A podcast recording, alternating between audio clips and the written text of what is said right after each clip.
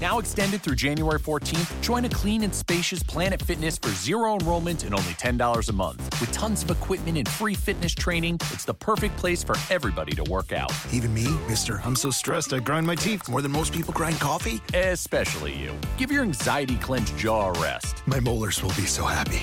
Start feeling fit-tacular today. Join in club or at planetfitness.com. Zero enrollment, $10 a month, cancel anytime. Deal ends January 14th. See club for details. This episode of the podcast is sponsored by my brother, Kelvin Cox.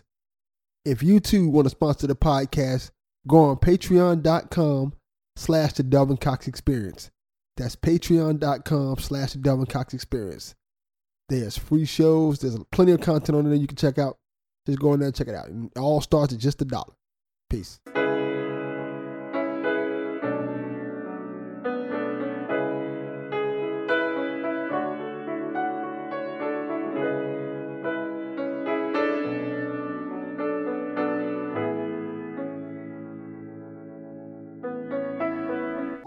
Experience. Welcome to the experience. Welcome to the experience.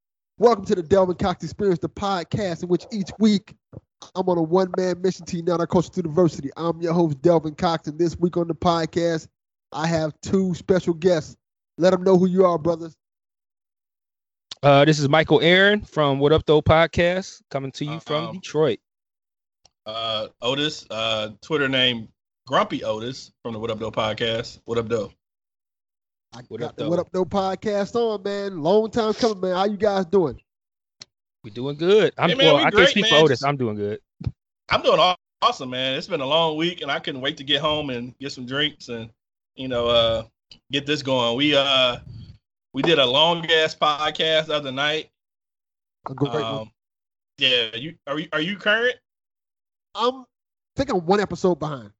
Okay, so you haven't heard the latest is three hours. So One thing I can say about you guys is not many podcasts can do a three hour podcast and be entertaining. You guys pull it off. Like I've heard some three hour podcasts and an hour and a half. I'm like, fuck this. I'm not listening no more. and I've done that. Well, that that's Multiple that's a hell of a compliment, though. That's a hell of a compliment because I I listen. I try to listen to uh, the Joe Budden podcast, and it should be long as hell, and I never finish it. And I, I I, deem them to be pretty interesting. I finished 80, 90 percent of them. But I think it was one of them in particular. He almost went like four. I was like, nah, not doing this. Uh, I mean, I mean, I know. I think if you ask, ask me or Mike, we probably had different opinions on it. Um, I'd rather not go that long, just because I don't want people to not listen to all of it. And I think Mike is, you know, fuck it, let's get it going. But it's like we always have decent content. I'm just scared that someone could get to like the hour and twenty mark, like fuck this shit, and then we got like another hour and a half of good content and no one listen. But we've got decent, you know, feedback from the long podcast. So I guess I guess I need to just get over my bullshit and just keep recording. Yeah, I don't really you guys do care. Oh, I'm sorry. I, I don't really care about how long it goes, but I won't. Um, I won't force it, but I won't stop it either. So if we go in three hours, if we go in and it's three hours, it's like, all right, well, as long as we were, you know, having a good conversation the whole time, I'm good. I think that's the key. The fact that you don't force it, it doesn't never feel like it's being forced. That's why I think it works for you guys. Yeah, I uh I will say that when we like our last podcast, we talked about so we had two guests. We had uh uh Mr. Monotone, that's his uh Twitter name as well, and then we had Jeff. I forget his Twitter name, Papa Panda, some shit. Um, Gay. but uh, not that there's anything wrong with being gay for the record. Um, but uh, But that name we is was wrong, talking though. about the name is kind of whack though. But you know, shout out to him. He came by and brought gifts. I'm drinking out the fifth that he brought since we didn't open it. So uh, kudos to him. Um, well, he he just stopped by randomly. That wasn't even a planned thing. He he kind of asked us what were we doing. I think he tweeted. I mean, not tweeted. Commented on Mike. I think he asked you about whether we were doing a high cast or a hollow or something like that again. Mhm. Uh, and he, he just stopped by. Um, but we talked the first two hours pretty much about music. Like we kind of dissected that one whack ass uh 50 greatest rappers list. Oh, that other list was trash. So we kind of broke that down a lot, a whole lot. So that's majority of the podcast. and it's pretty good. It's some good insight. Monotone, he's a uh, DJ. He's he has rapper stories for days. Uh, he was telling us about you know the time he had met Wu Tang and shit like that. Um, so definitely check that out and get a chance. But yeah, we talked about that, and then you know obviously the gun the gun control debate was big, but we didn't spend as much time as we thought we would just because of just time. Like I almost wanted to do two parts, like one part be the, the rappers list, and then come back and do the gun control, just because it's so much information. But we, we got it in three, and uh, it, it, it was pretty dope. So well, we gonna probably get into that today, most likely. But before we do that, gotta start off with what we start the podcast with all the time: the five for five, five questions, five answers to get the ball rolling. Are you guys ready? Sure. Cool. Question number one: What's the best album you guys have listened to this past year? And it doesn't have to be new. You go first, Otis. This past year, uh, fuck, probably Pusha T's album. Daytona? That's probably one of my, yeah, Daytona was probably my favorite so far. But there's some other ones in the running. No, no, no, no. I take that back. Book of Ryan. Royce Five Nines Book of Ryan is probably the best I've heard this year. That's last year though, ain't it? No, no, I thought it came out. Did it come out this year? That came out last year. That was last year. Okay. Push it through last bad. year. I tripping. You just had to listen yeah. to it this year. It doesn't necessarily have to come out this year, by the way. Oh, just listen. To, oh, okay. I'll go with Daytona just for the sake of argument. That's probably the, one of the best I've heard this year. But uh, some other shit. I, have been listening to. Uh, and granted, it's only been out one day, but uh, Port of Miami Two is pretty dope. I love it. I like it a lot, but I'm biased. Have you heard DJ Mike? Yeah, I know you biased as hell. Have I what? Have you heard any music today? I listened to the first three tracks, I think, on Port of Miami too. Um, but yeah, so far so good. I actually was about to tweet that I feel Where like the fuck gunplay get some rhymes from. mm-hmm. Oh my, my bad. you say you know you you you finna tweet? You feel like what?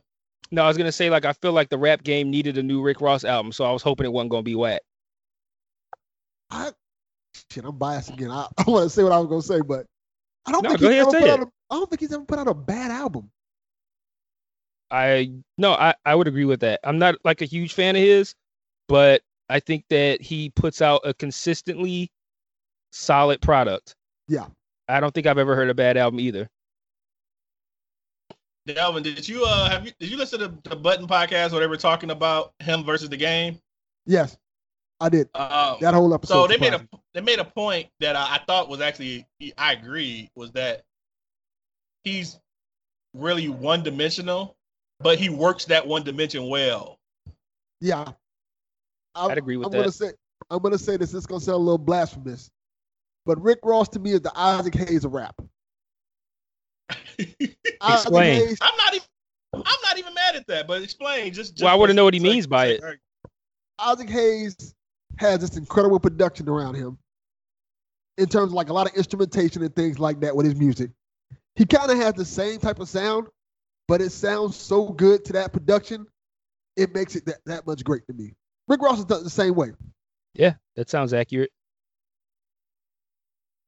Yeah, I'm, I'm with you on that. I will, I- although I will say, as much as I've been a, uh, a Rick Ross fan, I went back to the, the the original Port of Miami, and it didn't age as well as I thought it would. because it's too trappy. It was different. I was just listening to. I remember some of the tracks, you know, but then I got to some of the tracks I didn't remember, and I was like, eh. But I will say, as his albums pro- progress, he's definitely, uh, you know, matured. But he's always had good production though. Like, Yeah. he he he reminds me of like like Tupac never really had bad production. Like Yeah. Tupac has some of the greatest production in in in music. Um, and so just the like Ross's production is never. I you know I may not totally like an album, but the production has always been fucking a one. From the Justice League to uh, fuck he. Uh, Cool and Dre. Well, I think he was just doing with Dre for the most part, but Yeah, and then he the said he had some new guys on his um. He had some new guys that was on it on Port of Miami too. So Yeah, he kind of found that lane in that pocket and stayed in it. He knows what works for him. I think the first album, to your point, was was kind of like trying to feel like it was too Miami, Mhm. with that trap sound, and then I want to say the second album was the one where he kind of really found himself in it. His flow kind of made it his own thing. And What was the name like- of that one? I think the second one was um damn, I don't remember the name of it now. It's the one with um isn't that the one with the 50 cent disc on it? I have it on my on my No, iPhone. that was that the second one. I think that was the Fuck second that. one. Um, second uh album. Uh, Trilla. Trilla was the second Oh, yeah. one. Trilla, Trilla Deep was the second one. I'm Deeper the than Rap had the 50 Cent one on it. Yeah, the that's intro. the third one. And that Okay, that's the one I thought was second. Fuck. Yeah. What was the name of that song? Uh, the song was fuck. Song was In Cold Blood. Ah. That's what it was. Yeah, In Cold Blood. Oh, okay. But yeah, so I mean, he, he- he's just been solid, dude. But I, I have no corners, and uh, like I say, uh, Gunplay was fucking dope as hell on the album. I ain't heard him. I ain't heard nothing about him since he got laid out on that damn video when Yeah. between when him and Fifty was going at it and shit. Uh, but yeah, that was dope. Wale was actually strangely kind of dope. Uh, so yeah, I, I, I think I- Wale I like got that. bars. He, No, he he does. I think He, He's lately, I just haven't been. Uh, I ain't been feeling him as of late, but I really liked his. Uh, he had a one mixtape that was. I can't think of the name of it, but it was. It was something related to like, like a like a Seinfeld uh cover. Uh, much to do about nothing. I think it's called something like that. yeah, some. Yeah, yeah, that. One. That was a great album. So yeah, so yeah, that was mine. What was your? So what was your? Uh, would you listen to good or what? How was your question, uh, Delvin? How did you phrase that? The best album or song you listened to in the past year that doesn't have to be new. Um, I would probably. I, I haven't really listened to anything this year that I thought was like super great, but I haven't listened to that much music this year. Period. So I'd probably say Book of Ryan too. Like that was my favorite. That was my favorite album of 2018, and I still listen to it. That's a great album. That's a really Yeah. great album. Question Hey. number two. Oh, go ahead. Before you go to No, question I'm- two. Yeah, real smart. How how far are you from Little Havana? Ten minutes. Hmm. Speed When I went to when I went when I went to uh when I went on a cruise in March, I was there for uh I stayed in South Beach for two days and went over to Little Havana. It's pretty dope. Yes. Had I thought about it, I probably would hit your ass up. I didn't realize you were actually there and shit. yeah, But you know how that go. this my Little Havana had a lot of culture in it. It's weird because like if you go to certain areas, you'll see like chicken statues and stuff. Like what in the world? Yeah, It's- it was, but it's uh, it's really interesting atmosphere. Miami is Yeah. unique in that kind of way. Yeah, I've was never pretty been there. dope, man. I, Definitely, definitely. Question number two. Your top five rappers. Since everybody's talking about their top 50 lists and stuff like that now, give me your top five rappers. Uh, before one of us answers, um, is this like a um, is this a unique set of questions or is this just like, are these the same questions you ask every time? I always change them up. I always change. Okay. Question Like, number think so.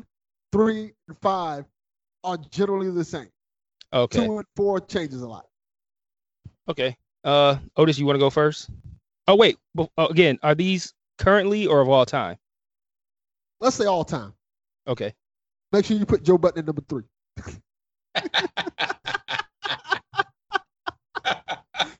you definitely won't, won't catch fabulous. Um, Oh man. Uh, no, in no particular order. Three stacks. Nas, J, Black Thought, Em. Good list. Hmm. Nas, Em, Royce, Andre. Hmm. I want to say Jay, but I'm just not a big fan of his. But I acknowledge that he's great. It's just, I'm just not a big fan. Um, I don't know. I'd probably say Black Thought. I know some people who'll be very mad at the fact that you said you're not a fan of Jay Z. Uh, hey, hey, but look though, I don't give a fuck what they think. I don't care. Oh, So I think I think it's I think it's one thing to like not be a, a huge fan, but just acknowledge and just appreciate you know what they've gave to the to the to the To the culture. Yeah, like I I didn't say he I was know whack or nothing like that. But yeah, Royce would be an honorable mention for mine if I had to pick a six one. So I like I like both of y'all answers. Yeah. Yeah. did you uh do you do you answer your questions too, or you just ask? I just ask usually. You, if you want me to answer the question, I answer it. I'm Yeah, go ahead. about your top five. Nas, Trick Jay-Z. Daddy, Rick Ross, Trina. Trina. it's, it's funny you say that because I almost I don't almost don't like any Miami rappers. I think Rick Ross is the only one I actually like. like Luke. Uh, I like Luke for a completely different reason. the Asian dude from Two Live Crew. rest in peace. Oh shit! My wife Uh, just pulled in. Fucking headlights is blinding me. Shit. See, I thought the police pulled up on you for a second. Look at that. I would not put that past this neighborhood. Uh, All right, but yeah, You I'm did, sorry, but- but go ahead though. Jay. Well, Nas first. Jay. Pac. This is where it gets difficult. My four and five always kind of rotate. This is a shock to people. I don't put Big in my top five. I don't think he has enough material. Neither one of us said big either, right? Yeah, I don't think y'all No. did. Yeah, No, we didn't. I ain't say Pac either. I don't think. Uh, my four and five is hard. Like I said, this, my four and five always rotates. Okay. I'm gonna say LL Cool J, Okay. And my fifth one probably Imp. Whew. All right, good. It, it's hard it, when you get to that top five. It's kind of hard to pick certain people. Like I don't, I don't ever put Andre Three Stacks in mine because he doesn't have a solo album personally. But I can understand why people put him in there. The Love Below isn't a solo album. Well, kinda. I guess you can consider it that. It's on a double, double album. I don't, I- to me, I don't feel like he has enough material for me in terms of solo album type material. He has the Love Below. He has a lot of dope single songs though. So tell me this, Delvin. Why? Cause we had we kind of had that conversation. We well, we we touched on it, but not really. But Andre and Outkast, obviously, they've been a group, so people don't consider them solo artists. But it's not as if they wasn't on like every track of every album. That's So how, how, why? So why why do you think that like like you're, you're saying that people because you're not alone. I've heard that a lot. That because of the non solo album, he doesn't you know it doesn't uh fall in the category because of that. because to me it's e- a lot easier to write one verse per track or two verses at most per track than it is to do like a whole album by yourself in terms of putting music together like with all the Outkast albums big boi's picking up half the slack on 90% of the songs so i feel like that's almost cheating even though andre's writing those verses and they're dope if I was to put Andre 3000 in, I'll probably say Outkast is probably the greatest hip hop group ever. Outkast and Wu Tang. That's fair. I almost I almost think the opposite. I almost think that having to have somebody else rhyme. I guess if you have a song that you're rhyming on your own, you're only competing with yourself with lyrics.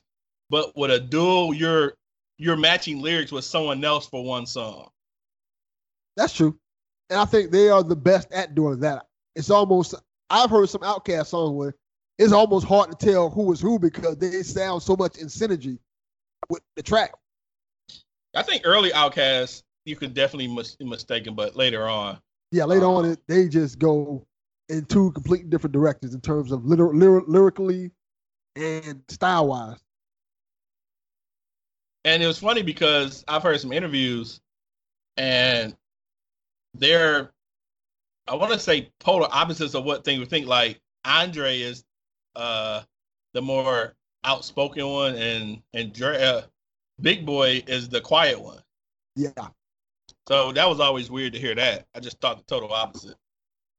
Yeah. Hey, question number two and a half. Did Em murder J on Renegade? Hell yeah. without a question. I say that all the time. He All right, killed. I hate. See, you get me on a whole other rant. I said this earlier on Twitter. Jay Z fans are some of the most annoying fans in the world, by far. They are so irritating because every Jay Z's album is a classic.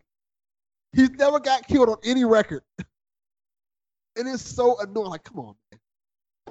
I understand you love Jay Z, but he's not as great as you say he is. Have you seen his wife's fans? Oh, they are, they are just as bad. I'm, matter of fact, I'm not even saying anything about his wife fans. They are great. hey, I swear. Hey, I got I got a hot take. I got a hot take. be my Fuck the Beyhive. I'm not.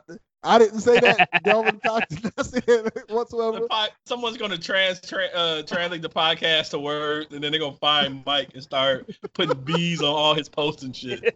Yo, Michael I- underscore Aaron, come see about me. The Beyhive is trash. yo, a couple weeks I, ago, I want right, all the smoke.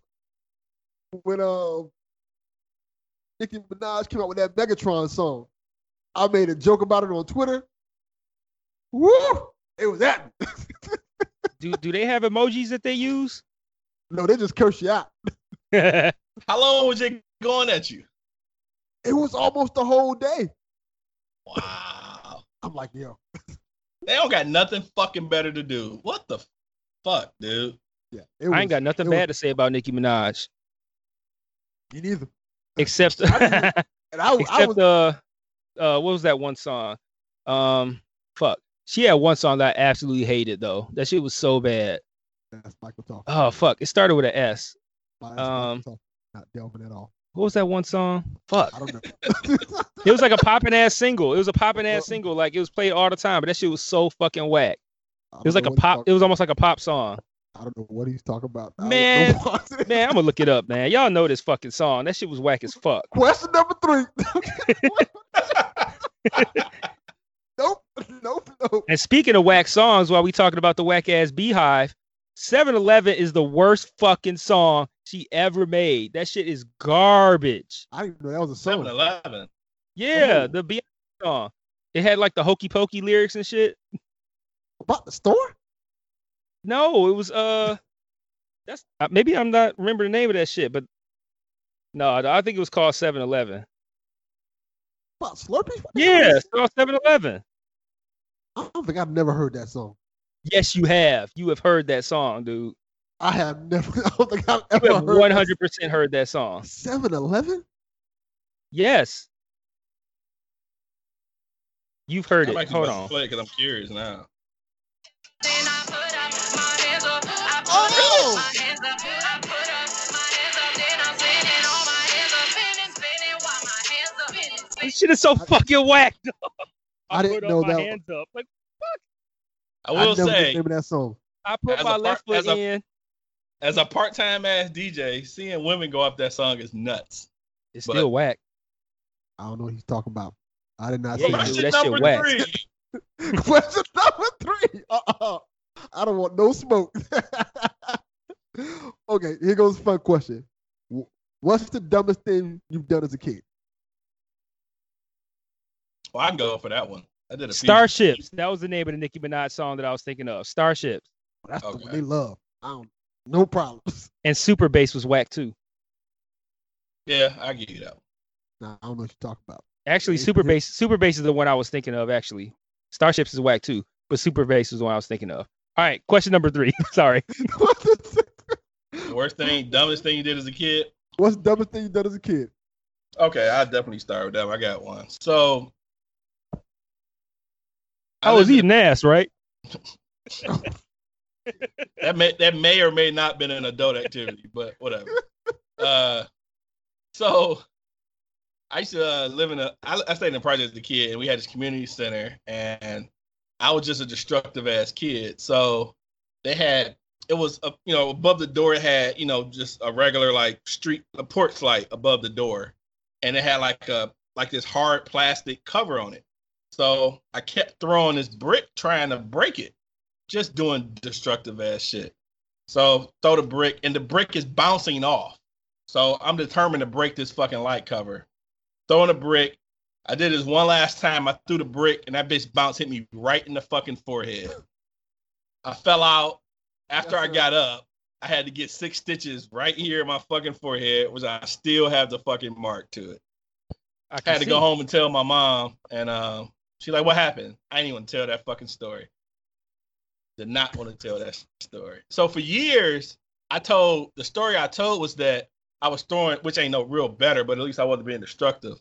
I was throwing bricks over the roof, and it rolled back at me and hit me. But really, I just it was self inflicted. It was dumb. It was like dumb something as my fuck. son would do. I It would argue as that the dumbest thing you did as a kid was changing that story, thinking that that made it better.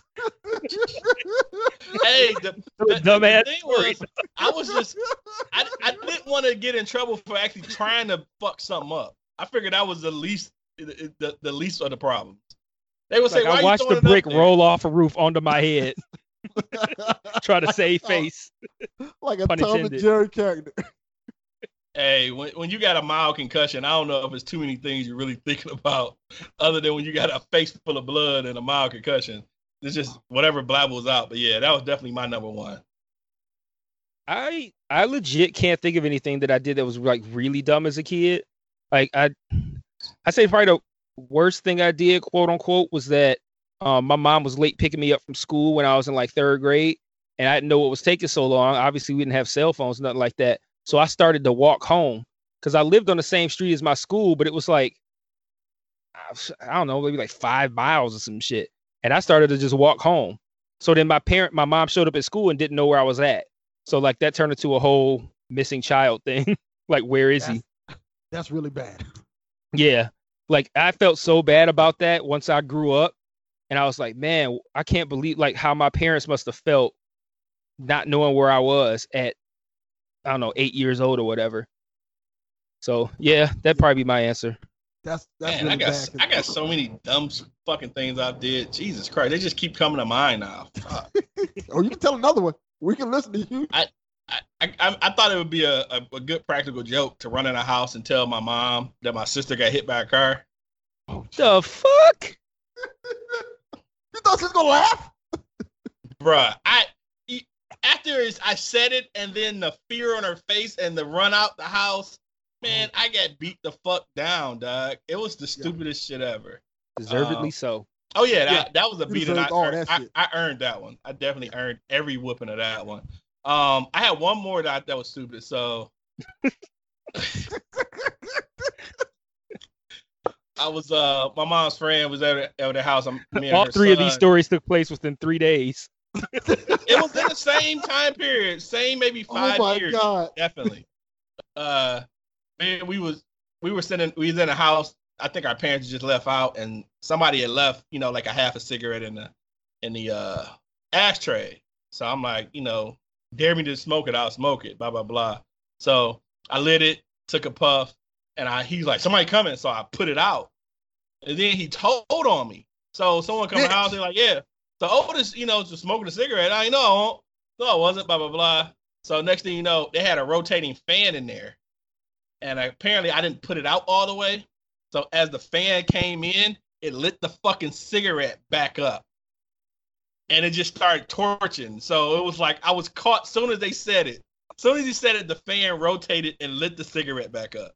So all the parents came in. How you get told on by a fan? the fan, the fucking fan. So all the all the parents came back in, and then they made me smoke a cigarette in front of them. I'm sitting there crying, smoking a cigarette and shit. I can't believe this bitch ass nigga told on me, dog. I can get a visual picture of you just crying. Sitting there, sitting there bawling, crying, tears down my face, pulling, dragging this cigarette, coughing everywhere. I'm, glad, I'm glad you saved that story. Yeah, man, some bullshit, dog. I did some, I, yeah, I've done a lot of bullshit. Great. Question number four. Yes, please. Next question. What's your all-time favorite movie? Shawshank Redemption. The Godfather. Never seen The Godfather. I and I own it. That's the crazy thing about it. I bought it last year the whole collection for five dollars, Blu-ray on Black Friday. So um, so when you That go silence that, is my disappointment. right. I plan on watching it this year. I'm gonna sit down and watch it because it feels daunting. Because everybody tells me I should watch one, skip two, and watch three. Who the fuck told you that? Well, it- is it? Yeah, I think that's what they say. Watch one, or is it watch one and two and skip three? That's the answer. Okay, that's what it is. That's that's the answer, but you still don't skip it. You got to watch it to know that you shouldn't have watched it. It's not that bad. Like people say it make it sound like it's bad. It's not bad. It's just not anywhere near the first two. It's not. Okay. It's not like people say. You know, a lot of people used to tell people about the season two of The Wire was trash type shit. Did you ever hear that, Delvin? Yeah, I did hear that. Yeah, it's not like that, but yeah. Although I would never suggest skipping any season, especially season two of The Wire. But The Godfather, Scarface, The Godfather 2, Shawshank Redemption, Pulp Fiction. That's probably my top five, not in order, but that's the top five. I love Scarface. Scarface is awesome. I bet you do. Like Yeah, all things Miami. Scarface, Scarface is in my top. Uh, Heat is in my top five. Uh, the Truman Show, I think, is as well. That's a great one. And There's one I'm missing, but Got- I could I could talk movies all day. I could run off a top twenty. I'm trying to think. My, my top five movies is weird because they're based off of me growing up, so they're all like. I mean that's not weird though. I mean, Yeah, you but got you know, you got a you got a history of why it is. So I mean, I get yeah, that. like My, um, my number six is Booty Talk 42. Man, 42 obsession. Woo! Hope she won an AVN. oh man. For those who didn't get that reference, I'm not gonna tell you. Oh, uh, I think the fifth will probably be Mo Better Blues. Those are good movies. Yeah, that'd probably be my top ones. Although I ain't seen Mo Better Blues in years. Usually my favorites I kind of watch maybe every year, every other year, or something like that. But I haven't seen that one in years. I actually went to the movies and seen that one, strangely enough, and I was young as fuck. That came out in 90.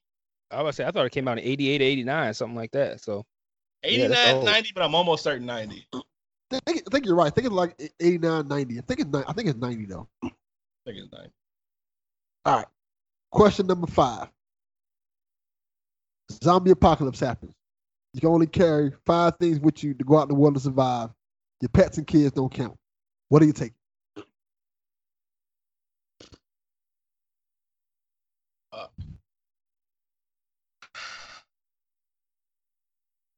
Damn, that's a good one. I've never even thought about this before.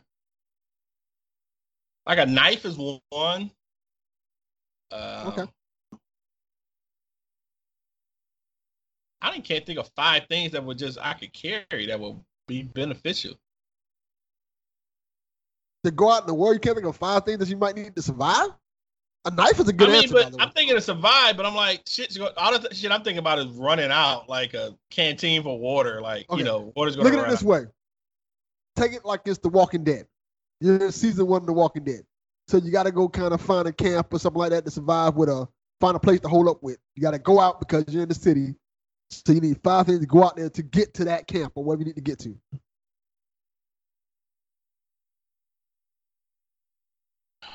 Knife, matches. Um, There have to be things that's in your house, by the way. You can just make Ah. up things that you that let's you get on the way. go.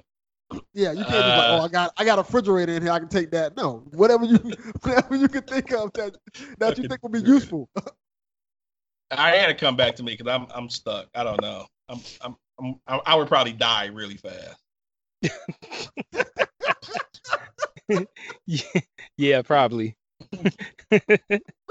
um, so I would take um a gun because I mean I don't want to get close enough to a zombie that I got to use a knife.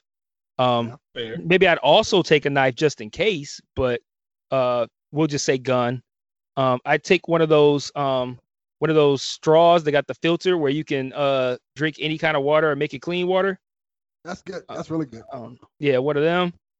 Um, I would take probably a really good flashlight for nighttime, and um, like a fuck ton of batteries, so that if something died, I'd have be able to pop new batteries back in, Okay. and um, yeah, probably as much um food that I could take that you ain't got to like heat up or nothing like that. So like, you know, canned food or uh, you know, snacks like chips, shit like that. Like just food that you ain't got to heat up. That's good. I like those answers. Mike would live. Otis would die. Yeah. If you came up with a knife and matches. Hey, I'm stabbing niggas and, and, and making fires. you stab, stabbing dudes and lighting your lighting your cigar. I've learned nothing. I've learned nothing from Zombieland. Nothing at all. Yeah, I, I see. And and the bad thing about it is those weren't the worst answers. You just gave an incomplete list. That wasn't the worst answer I've ever ever heard. Really? I thought Otis the was gonna say you his heard? Xbox. The worst I thought Otis was gonna ever say Xbox. Xbox. I definitely a flash. Maybe a flashlight, so I can see I think him. maybe a and get me. flashlight. He ain't even sure. It just get dark. He's gonna be stabbing in the air and shit. lighting matches to see my path. it, it burn your fingertips every three seconds. Like shit. Now I gotta light another one. Yeah. Otis I wasn't, 30 meant, I. I, wasn't, I, wa- I wasn't meant for that survival shit. I was like, hey, I Otis like, hey, Mike, use your flashlight so I can see see myself light these matches. I'll change my answer. I'll bring two flashlights so Otis don't die at night. That's much appreciated. I'm glad you were thinking I about think me. I think your other answer, you should take a six thing. That thing should be Otis. just take Otis with you. Like, come on. man. right. Yeah, number six. I'm gonna take Otis so he don't die. yeah, that's- Hey, man, that's what best friends are for. Shit. okay, the Even then, I might answer- be. Even then, I might have to be like, well, shit, he might hit himself with a brick or some shit. So now I gotta drag around his Hey, limp ass body. I almost said a rock, but I was like, you know what? I don't need nothing like that. So, I'm gonna fuck around and be weekend and Bernie's nigga dragging my dead body around, posting it up and shit. Oh, what you gonna do with oh, a Oh, rock? a No, rock. you ain't Greg Maddux. You ain't, you ain't gonna do that shit, dog. You can You think Justin fighting with Verlander's gonna throw rocks with accuracy? Fire- Fires with like a rock and a, a something else or some shit. But you can find rocks anywhere. It's not like there's gonna be a rock shortage in the zombie apocalypse. He'll be, Hold on he, a second. he like, I'm gonna take a rock and a slingshot. David and Goliath ass nigga. These shits gonna run out soon. then what I'm gonna It's do? gonna be- gonna be a rock Bricks. shortage. Throw these bricks in the slingshot. Hey, but if I heat the rocks up, they're hot. With your match, it's not gonna work, dog. Please take Otis with you. this nigga ain't gonna survive. I might Oh, actually, no. I might have to leave him. He might hold, he might drag me down. And look, my hopes is I can run faster than Mike. That's it. that is it. Oh man. I Yeah, think the worst about that answer I ever got was a remote control car. what the What? fuck? Did they give Yeah, a reason? Yeah, they said the lure the zombies away. Them zombies gonna eat your ass up in five minutes. But at least I know I wouldn't die first. I die second. The, ro- the remote control car ain't got brains. They they gonna see the car. They gonna watch the car drive away and then eat that nigga. Like, They gonna watch you fucking controlling it and then come to you. and then see, I'm the one with the battery, so his little controller run out. He fucked. Hey, hey, wasn't that wasn't that one guy that said he was turning on turning down all them jobs to be a waiter and shit? It, no, it wasn't him. Oh, okay. Okay. Oh man. That seemed like one of his answers. One of the funniest answers I got. My boy Rob said he taking Plan B because he's not trying to pull out during the zombie apocalypse. Is he trying to fuck the zombie? He just do, like regular fucking. I think both. Oh, What- what- I mean, Let- let- Like, let, let's hypothetically like think this through. Yeah, zombie gonna get pregnant and have his baby and hit him for child support? Like, what the fuck? Why is he giving up fucking zombie twin B? What the How- fuck? that shit just gonna What- fall out the hole in their body. Like it's not gonna work, dog. What does he That zombie He- child he- support he real, fuck man. Him, he fuck him, then feed him, then kill him. None of that makes sense. Oh, How you gonna fuck? How you gonna fuck a zombie? How? I thought of some fucked up things in life, but I will say that fucking a zombie has definitely not been on that list. Oh, you haven't heard some of these five for fives. I've heard somebody say far worse than that. Jesus Christ. Some of these five for five answers get wild. I'll just say that. I wish I had given a less realistic answer now. Yeah. I'm like, I actually thought it out. Like, hmm, what I got to do to survive? See, that's, Motherfuckers out here talking about remote control cars and matches and shit. see, that's some the best thing about this podcast. Sometimes people come in with the five for five and they think they think it. I'm like, oh, that's a good answer. There's some people say things like cats because I can fucking cat Matches. the zombie apocalypse. Yeah. Yeah. That's what I got one time. Question five. That was question That was thank question five. Oh, that was oh, okay. God. Oh, Yo, man. brick injury acting up. Nah, that's the Buffalo Trace hitting shit. Oh man. So let everybody know who don't know, because you've been on the podcast before, but we never talked about you guys on the podcast. You guys came on for one of the most popular episodes of the series. So let everybody know about your podcast and stuff. Uh, so we started the podcast five years ago in May. Um, the, is the it's titled the What Up Doe, and What Up Doe is like a Detroit greeting that people give each other, and so we figured it'd be cool to have the most Detroit greeting as our podcast. And you know, I don't know if that was a joint idea or Mike's idea. I don't know how we came about wanting to do a podcast, but it just kind of happened. The podcast was my idea, but I don't know. I don't know where the name came from. Yeah, I can't recall in our conversations how do we derive with what up Doe. Me neither. Um, but it happened, and so we didn't really have a set set thing to talk about. Just kind of getting shit off our chest.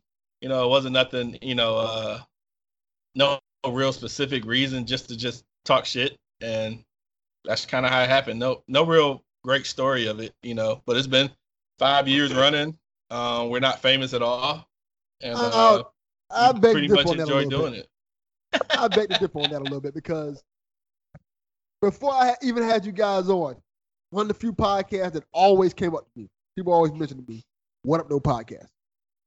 Always. That's actually dope to hear because I, at, in Detroit, I don't think no one, no one really knows about. More people know about the, the podcast outside of Detroit than they do in Detroit. Oh, same thing with the Delvin Cox experience. People are like people in my family that just found out I do a podcast and just found out that it's kind of semi-popular. They're like, "Oh, you do a podcast? Oh, people listen to it." So I think, I think the the issue with us is that I don't know if we, I don't really let a lot of people know we do. I do the podcast. Like some people know, like uh, immediate friends and stuff, and some family, but most of my family don't know. And I don't know, if, maybe because I may have talked about them on a podcast or some shit. uh, but we don't really advertise as much, you know, to the to the full masses, you know. So that's Or- or I probably told my part family. I told my family like, "Hey, I'm doing a podcast. Oh, fuck off." it was like we don't. I heard we don't care for maybe two years doing a podcast, and then hmm. now it's kind of like not getting huge and it like that, but people are talking about podcasts more and their things coming up and like, "Oh, you do a podcast now." Podcasts in general are blowing up. You know, Yeah, yeah. every for time you look at the media, they're talking about how big podcast is. Joe Rogan's making millions of dollars off his podcast. Joe Budden making millions of dollars off his podcast. Apparently, we still broke, but There was uh so when we when we started, there was this one podcast that I know that was in Detroit. And I can't think of the guys' names, but the one the first the first episode they recorded, they were at like a park. They just had their mics out and they were just recording random shit. And I was just like, if these, these fuckers can get out here and do it, I know we can do it. And we have way better content. And that's kind of how it, went. So, but yeah, man, um, we we, we we're glad to have the, the Twitter Twitter presence that we do. You know, we enjoy you know every week or whenever we get a chance to do it. You know, it's definitely a, a good outlet to be able to vent. You know, uncensored and all of that. So, yeah, you know, it's crazy to think about it. But like I said, What Up Doe podcast, one of those podcasts has always been mentioned to me. And it's always been a thing where I'll give you a good example of it. When I first started my podcast, a lot of people was like, why don't you cover more black topics? Why don't you cover more black issues? Why don't you talk about black things? Like, why? There's so many people who do that well, and pro- frankly, do it way better than I would. In terms of like Bella the Great, you guys, just like um, when I also first started, it was like, why don't you do a video game podcast? Like all my friends do video game podcasts. I, I didn't never want to fit to that crowd, and I think that it's important to have diversity among podcasters. And I like the fact that you guys do it y'all way because it's so unique to you guys. And it's really the voice of you guys. And it makes people follow you because they're like, I can relate to this guy. I can relate to this guy. I can relate to Baylor. And that's why I've always kind of had a respect for you guys doing it. Even though I remember when I first reached out to you guys, when I first started talking to you guys, you, all, you guys always came off as genuine. And that's what I like about you guys' podcast in general. I hope we didn't switch up and shit. Like they ain't fuck them niggas. They ain't genuine no more. like when I first heard y'all, y'all was genuine. Now it's like you know. No, I mean that's That's something I've always man. That's something I've always prided myself in is and it's also part of the reason why I don't advertise the podcast either because I'm I'm so me when I do the podcast. Like I'm I don't censor myself a lot in actual life, but I really don't censor myself when I'm podcasting. And I think that just helps make the content more genuine. I I I like to think it makes it more interesting and fun and I just I don't know, I feel like you can't you can't do it well if you don't do it naturally and i just i just really make it a point to just not try to not try to change myself or filter myself for the audience but because of that um i can't really advertise it because it'd be to my last day having a job yeah, I, it'd be a- see It'd that. be a lot different if you know the podcast was popping. We could actually do the shit full time, not have to worry about outside influences of income Yeah. and shit like that. You know, like a Joe Rogan, they can say what the fuck they want or or Budden or whatever the fuck. You know, but I think you know that's one thing that I think people have always liked is that you know we've been you know honest. You know, uh, we we try to cover a lot of shit. You know, um, and, and you know it's been and it's really fun to be honest. I mean, I I, I would never want to do some shit. I, I I go to work every day doing some shit. I definitely definitely don't really. I like it, but it's not like on a you know I wake up every day wanting to go to work. You know, so you know I look forward to you know when we do record to be able to. So you know that's a plus. So, for those who don't know, how did you guys actually meet? mutual friend. Uh, one of my homeboys who I went to high school with, his brother uh, went to high school with Mike. And so I think we met. Did we meet at the Drinkathon? yep So me and my home one of my homeboys, um, and his two brothers, we used to host these parties every year the day before Thanksgiving. And uh, they were called the Drinkathon.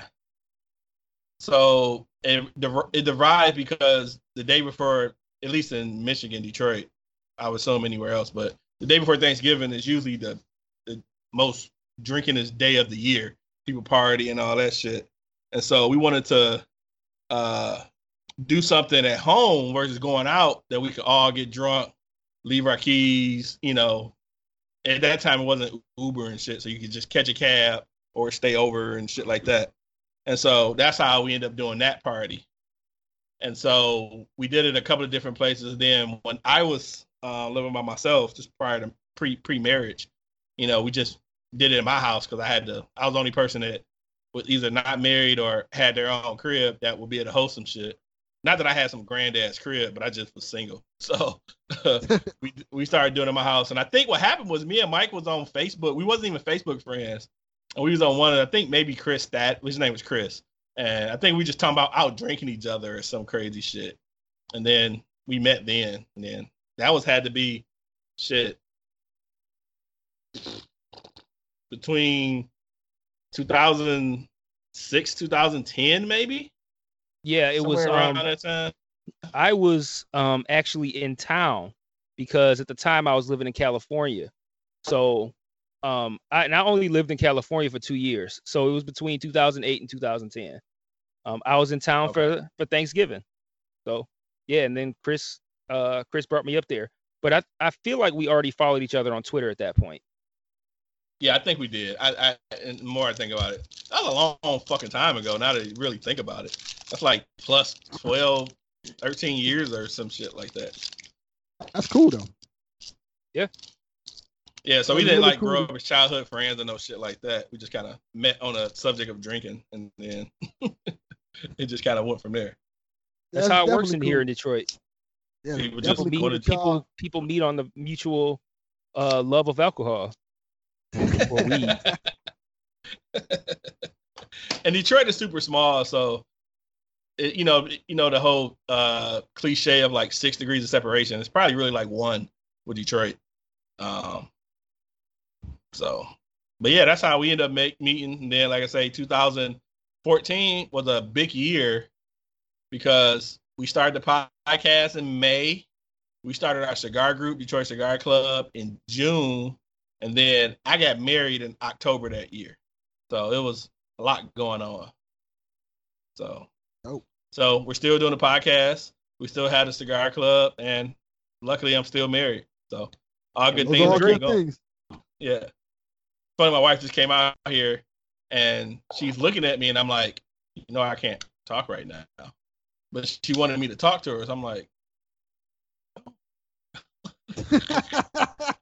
like, like we can talk later. But yeah, so, but yep. So that's pretty much how the origin of the podcast happened, and so, and then us meeting and so forth.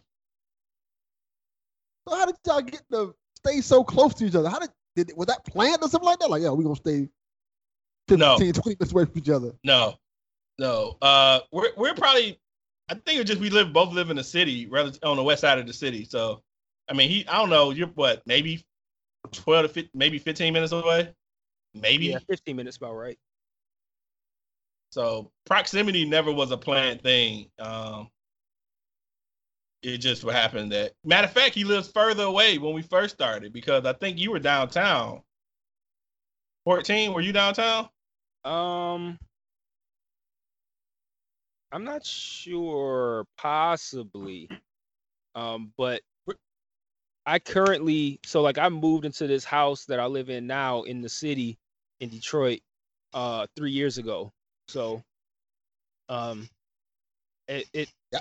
the the proximity is coincidence, and it's not. Is we really not that proximate? Like I said, it it's 15 minutes because it's a smooth ride. Like it's like freeway and then a street that's almost like a freeway. So it's like it's it's a pretty quick drive. Yeah. It's So everything is kind of like stop to buy alcohol. or stop to get Which White I always do. home. Um, yeah, so proximity, it just kind of happened. You know what I'm saying? Everything pretty much just it was kind of just happenstance, man.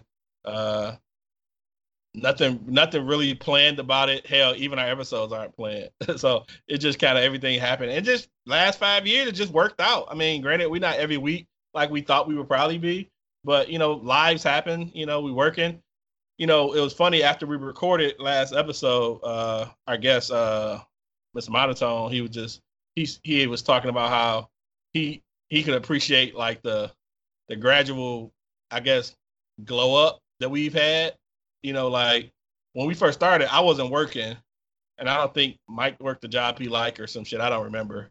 I was at the same job I'm at now. Yeah, uh, I think you liked it less though. Uh, I did. I did. I liked it. I, I'm doing a lot better than I was five years ago. I will admit that. Um, so yeah, I wasn't working at all. I didn't start the job I have now until 2016. And so I think around that time I was going, I was doing odd end shit and I was going back to school. And so um, life is a lot better now. Uh, working a cool job that I actually I um is an industry I, I work in like automotive design, and I worked in that for a few years and then got laid off then a lot of shit happened where you know I just had this huge gap in my history, and then my wife was like, "Why don't you just go back to school?" And I was just like, "You know what? You You're right." so I went back to school and you know got the job that I got now because my job my job had looked at my school. We have a uh, we had well I'm not there now, but they have like a job portal or some shit. So they found me at the at the at that school, and kind of the rest is history. So life is a lot better now, man. I will say that. That's real good, man. That's dope that you guys kind of grown together within those five years with the podcast. Where you started off, and you had no job, and now you're doing a little bit more better than good. Oh, for sure, for sure, for sure. Uh, Mike done fucked around and had kids and shit, more kids. Um, I didn't, and uh, That's my pull-out game thing. is immaculate. Uh, Mike's isn't. Uh, so you know that's where we're at. Yeah, my pullout game is garbage. Dale, you have kids? I have two, a boy and a girl. Okay. one- You shoot Yeah, for almost- three? Nah, Steph Curry. nah. Like- My son is 13, my daughter's 11. They almost out. Shit, actually, my my stepson, I have a stepson. He'll be actually he'll be 21 uh Sunday. So Oh, that's dope. we like when we first got married, we we we tried to have some kids, and you know some issues happened. We you know it didn't work out, and then we were just like, he's gonna be 21 soon. Do we really want to start over this whole thing? And just you know, kind of decided not to. Like we like traveling a lot more, so I got nephews and nieces and shit, so we always pick their asses up and drop them off, and you know, Having so- money is always funner. yeah, that and it's like I'll, I'll be 40 next year. Having a kid graduate high school, I'm like mid, almost 60. Like, you know, that just doesn't sound appealing to me. Um, Yeah. You know, and then you know, the older you get, you know, the possibilities of, you know, you know, pregnancy issues, you know, things of that nature, and so we just, we just said, nah, let's just not. I'm okay with it. Like for me, marriage and you know marriage is a cool thing. Um love my wife everything but having kids was never one of those things that i felt was a part of the next step of life. Like you know some people you know want to get married you want to build a family and that's admirable you know if you want to do that. But being a father necessarily wasn't a, a thing i felt i had to do you know so i'm just like cool. My wife wanted to have a kid just to so we could have a kid together and stuff. And I'm just like, nah, we don't have to do that. I, I'm cool. We all, I'm, I'm cool with that, you know. So yeah, so that's that's kind of our that's kind of how we we're rolling right now. That's dope. So let me ask you guys this then. Y'all have a good fan base, a loyal You? fan base. So- I didn't know that. I, I would say so. How do you guys keep up that fan base? Because people, I see people talk to y'all like they know y'all. like it's an everyday thing. Um, Oh, go ahead. no, go ahead, Mike. Go ahead. No, I was gonna say like it, it it just goes back to the the genuine nature of it. Um, I think that uh, at least with me specifically, I think that my personality comes through and it resonates with people because no one ever ever will ever accuse me of being fake. Like I'm the same person a hundred percent of the time, and I don't mince words. I don't bullshit. I don't fuck with people. A lot of people. Um, hundred percent me all the time and I think people respect that. Um, and then I think the podcast, um, I get really passionate on certain subjects. Um, I think that resonates with people because again, it's genuine. Um, and then you know we have our times where we we're kind of funny every now and then. Um, we make a good point every every so often. Uh, yeah, I, I think that you know I I've been trying a lot more to try to be more interactive because you know being at Twitter is pretty much our our way of getting our podcast out. Other than you know it's much appreciative you know when you guys shout us out and stuff like that. You know from you to Chaffee and you know to Baylor and um Sean. Uh, why does he have a real real name podcast? Why is this podcast a podcast? His Twitter a podcast name? Anyway, that that's neither here or there. Sean is But- Sean. Sean, Johnny- so Sean ain't recorded a damn episode of his podcast in like eight years. like I've never heard that actual podcast. I, I just he just it's, it's a great name. podcast. You just don't never fucking record. It drives me crazy. What was the what was the premise of his own? I don't even know what the hell his podcast is about. Um, ETMF podcast, it's kind of Yeah. like y'all podcast, honestly. Oh, okay. It's a lot like that.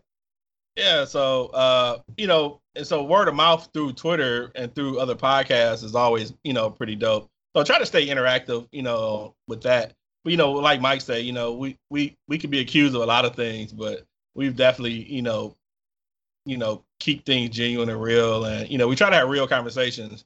You know, uh, current topics is always, you know, uh, things to, to to to talk about. You know, we've probably covered damn near every police shooting that's happened in the last five years. Uh, you know, and and those things, it's because they're it's so passionate. You know, you get we can get passionate about it because those things, they're police is killing fuckers that look like us, and any anytime we could get pulled over, we could be in that same boat. You know what I mean? So you know, those things really hit hard.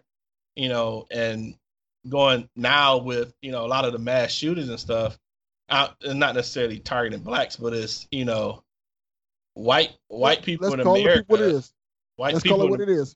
White Uh, supremacist people are kill, Oh, trying yeah. to kill minorities. Yeah, yeah, absolutely. And not even that. That was that was what what that's a good point, but not what the point I wanted to make. Point I wanted to make was that you know with this the, all the debates now with you know gun regulation, the gun control, a lot of staunch gun supporters, which most tend to be white men, don't want regulation of guns, but they have no other answer to to stopping this shit. Like they have every answer in the world, but to stop producing guns, stop giving guns to people who shouldn't have them, things of that. And so, I wanted to. It was funny. I wanted to ask. Uh, I forget which which bearded guy from the Bearded Idiots podcast.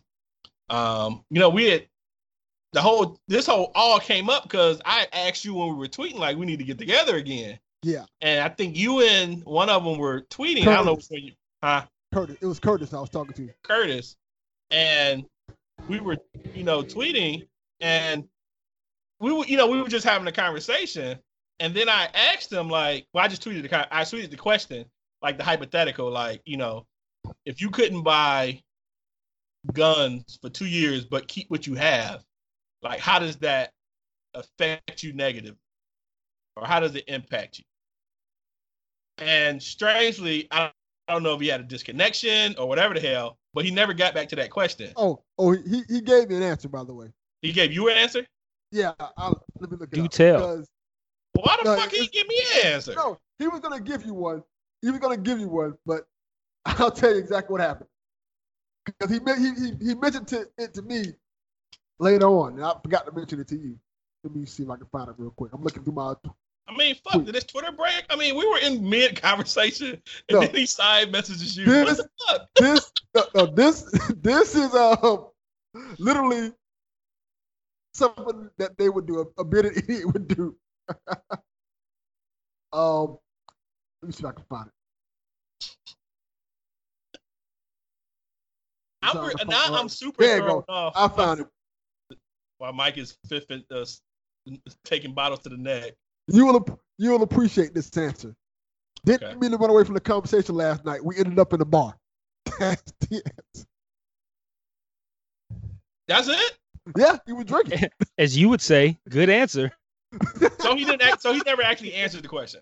No, he, we were, we were going to talk about it on. Was spoiler for those who didn't know. We were going to originally talk about it on this episode. That's Okay. one of the reasons why I want to have you guys on to have this full discussion on this episode. But Right. their internet's crapped out, so we're going to probably end up running that back again when they get their stuff together. Yeah, they for already know that. We- We've already Oh, talked that. it was great. So I, I posed that. So uh, Jeff, who was on our podcast last week, uh, he had did this. This. You say what? It was two days ago. Yeah, two days last week. last week. I don't know why I said last week. so when we did the podcast, Jeff had did a, a Facebook post a couple of days prior where he had kind of listed a lot of points and pros and cons of all that shit. So he had a lot of people commenting, and you know, initially I didn't jump in the conversation, but I did at some point.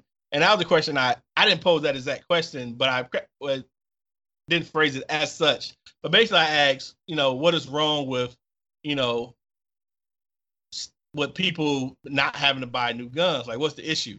And it didn't get answered for a while. But then when it did get answered, it really wasn't answers. It was a bunch of bullshit that was kind of dancing around the whole thing.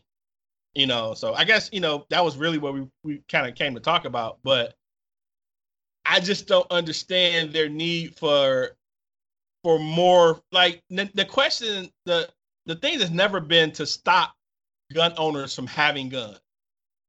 That has never really been what what the argument has been about. The argument has been regulating one, it's just too many fucking guns, regulating new people for getting guns, having better background checks, things of that. And somehow they still don't want that. They still want to, you know, their was it the Second Amendment to bear arms Yeah. or something? Yeah. They still live by that. And it's just fucking crazy to me that they they they they live by that shit. I, I will say this to be fair.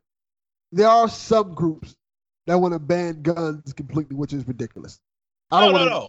Oh yeah, that's, absolutely. That's absurd. Like Yeah. I don't think it's I don't think it's the majority of people. The majority of people I think get the point of like, hey, we can't ban guns. That doesn't make any sense. I But think I mean you I- have logical people who say that that was prop would definitely say that banning all guns may not be the best idea. But and then it comes to like what I mean, other than self, you know, protection, you know, what are you using guns for? Guns are agree. made to kill. I agree. I think I didn't want to get too deep into the conversation because we had a whole different conversation. But I'm glad you brought it up. But I think the problem with America and guns is that it's become to the point where it's too ingratiated into our culture, where Americans feel like they have to own a gun. Not all of them in general, but they feel like if they don't have that option to own a gun, they're, t- they're impeding on their rights and that's where the problem lies. It, it goes back to like I said the other t- before, how we had the situation with prohibition, where the government said, you know what, no more liquor. So they stopped liquor, and what ended up happening? People started buying liquor illegally, making their own liquor. I think, essentially, I think if we banned guns completely, the same thing probably would happen with guns, in terms of mean, like, It, it happens now. I mean, we have we have illegal Yeah. guns everywhere. You know, that's very true. And and what what thing is where where are the where are illegal guns coming from? I have no idea. I'm just posing the question, and it's not. I'm not expecting a real answer. But where where are not illegal, but people who are having guns illegally? Where did the guns even come from? Yeah, that's the problem. A lot of times, and the thing about guns is they're so easy to access, and that's the biggest problem I think with, with gun control is. You can go to a gun show and get a gun like that without a problem, and there's nothing being done about that. And that's always been my problem with the with guns in general. That it's too easy. Like kids have more bigger problem buying video games than they would a gun and that's a that's a problem in America. I think we need to address that every time we have these shootings and we try to address that. They move the goalpost. They blame it on something else. Like for example, just we're talking about it now. Might well bring it up. These shooters that just happened. Because who it is, the first thing that gets brought up, oh, it's a mental health issue. They don't just say, well, man, these people are pieces of shit. They did something wrong. Oh, it has to be a mental health issue, or it's it's the video games we can't sit there and say as a country and all agree that hey, these people are pieces of shit and they shouldn't have guns. And that's what it boils down to. We have to stop people like this from getting weapons to hurt people who are good.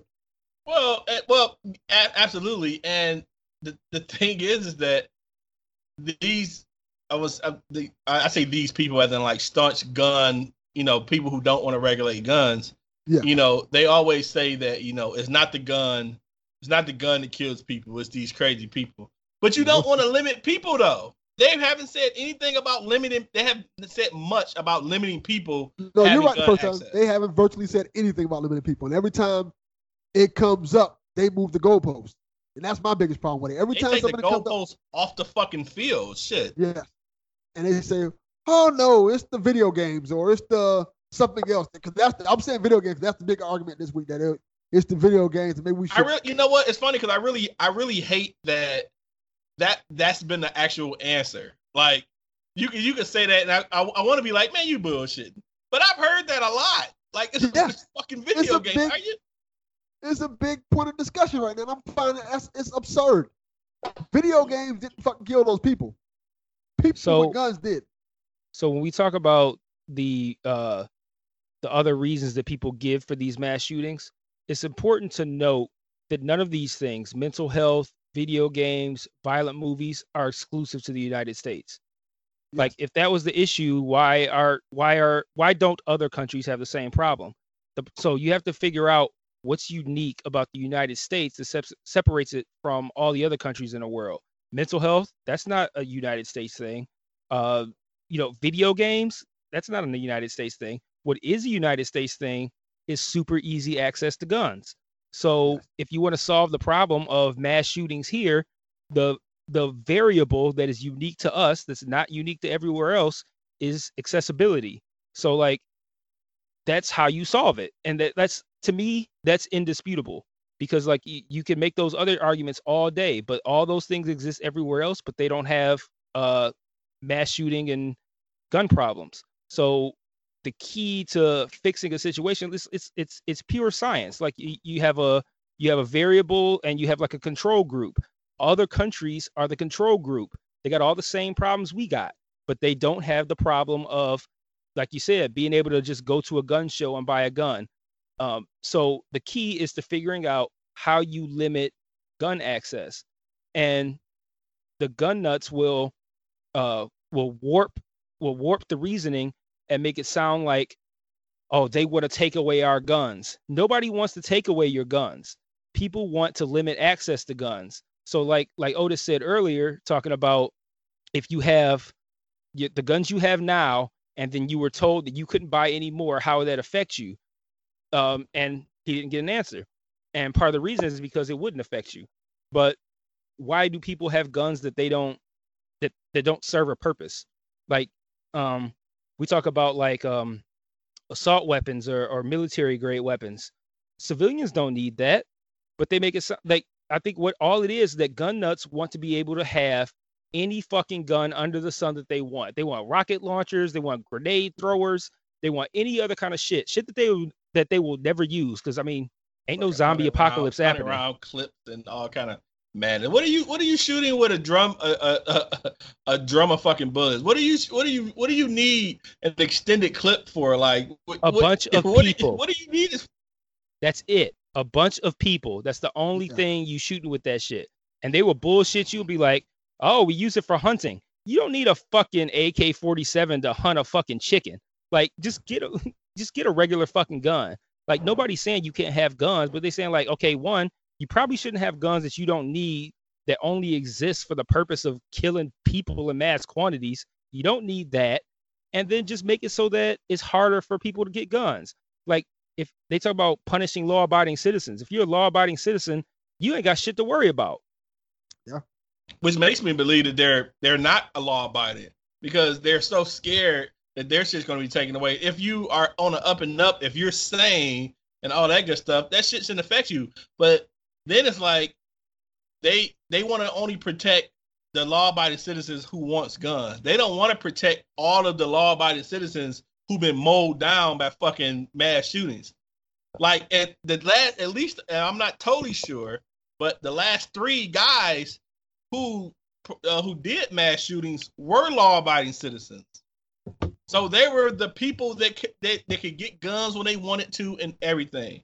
And so you know you you hear these stupid arguments about like I it it it, it fucking irks the shit out of me that we talk about mass shootings and then somehow some white person randomly wants to talk about the shootings in Chicago and any other random black city and saying how they are their argument is always that Chicago has the strictest gun laws, but yet shootings happen there. They always go back to that. And you can't dispute this shit happens in Chicago. What they what nobody never talks about is proximity crimes and shootings and things of that nature and dealing with different poverty areas and dealing with close proximity and people and things of that nature. They never they never bring that up. But those are those aren't just random people coming to a crowd and shooting fucking 80 people or some shit. You know, it's all kind of random shit involved in that. And that's not excusing any inner city black shooting, but that's what it is. But the subject we're on now is these mass shootings that mostly happens from fucking white men. And in Oh. Texas, in El Paso, the fucker uh wanted to kill all Mexicans. Like, do you not know the history of Texas? I'm glad you brought up what you brought up because I had something that I want to talk about on the podcast that um applies to that. This just came out today. Alleged white supremacists were responsible for all race-based domestic terrorist incidents in 2018, according to a government document distributed earlier this year to the state and local federal enforcement. That was in Yahoo News today. Yeah. The document titled Domestic Terrorism in 2018 appears to be what Congress has been asking for and didn't get. The document dated April 15, 2019 shows 25 of the 46 individuals allegedly involved in 32 different domestic terrorist incidents were identified as white supremacists. How about this? If we just ban white men from the ages of 18 to 30, we will cut down mass shootings by 75%. One hundred percent. Oh man, it's just So, so the theory, my bad, I mean to cut you off. No, my right, theory right. is, so the theory I said was, if you can't buy guns from for the next two years, you keep what you have, and that's documented. That's it's just it's, it's just doing a, a fucking experiment, just saying because no one has real answers of actually stopping gun gun control. So that's that's gonna be my hypothetical. You stop gun buying from now for the next two years. No one can buy a gun, and then you track how many fucking mass shootings happens, so forth like that. I would willing to bet that mass shootings lessen then. Uh, now, so you still you still end up having mass shootings. So now it's like, okay, who who are these people who still have guns? What are their mental state if it is a mental thing, or they just fucking hate people? They just hate Mexicans. They hate black people. They hate everything but white people. And then track that. But you can't just not do anything and they, they talk about all of the. My thing is, I don't even understand. I don't even know what fucking gun laws are actually in place now that stops anybody from doing anything. It it has. I I've never looked it up, and I wanted to do some more research, but it kind of worked out since uh the Bearded Idiots wasn't able to be on. But, but I wanted to have my homework. You know what I mean? But I didn't get a chance. You know, life we happens. definitely gonna have shit. back on. We definitely gonna Yeah, have back yeah, on. we definitely do that. conversation. But I don't know. I don't even understand what. I mean, obviously, if you're a felon, you probably can't buy guns. But that's probably that's probably the most strenuous of it. Other than that, anybody can fucking buy guns. So And now you got a guy. that is there's workarounds for that. Yeah. Anyway, and then you could you could buy guns and you could give it to another person. Shit. You know, so you got a guy in fucking Dayton who was mad at chicks for not giving him ass, and he goes around shooting everybody and his fucking sister. So it's like, what the fuck? You know what I mean? He didn't have a, as far as I know, a criminal record or whatever the case. So he was able to just order a fucking gun. So I don't know the situation in El Paso of how he obtained his gun or the guy in, in California, but they were able to get guns, I I thought legally and and did what they did.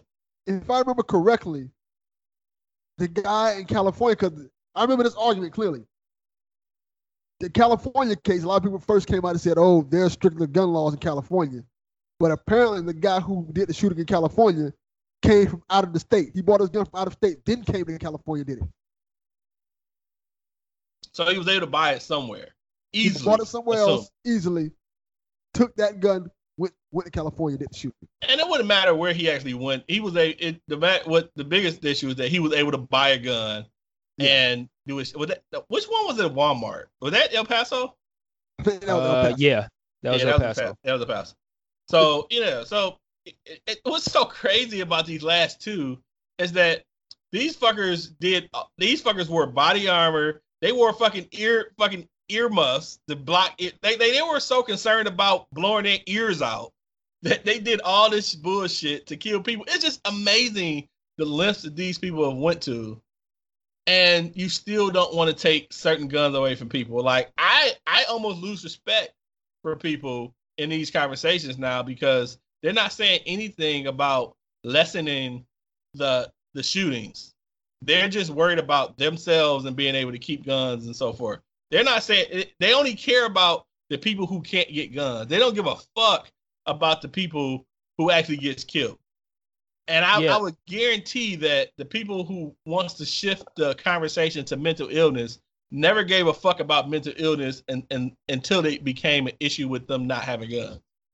Yeah, I think the the selfish nature of it is what bothers me a lot too because I I sit here and look at it I'm like you if you're a a big gun person and you can sit here and watch children being killed at school and rationalize a way that you can buy any gun under the sun how many kids have to die before you feel like you got enough guns? Like how much of a cunt are you that you have to watch that you can watch kids die and be like yeah you know what? I still want to be able to get my shit though. All kinds of shit that you ain't never gonna use you'll never need that only serves the purpose of killing people in mass quantities and the thought of you not being able to buy that weapon anymore is enough to make you be cool with kids dying at school. Like that's why you, you talk about like respect and shit like that.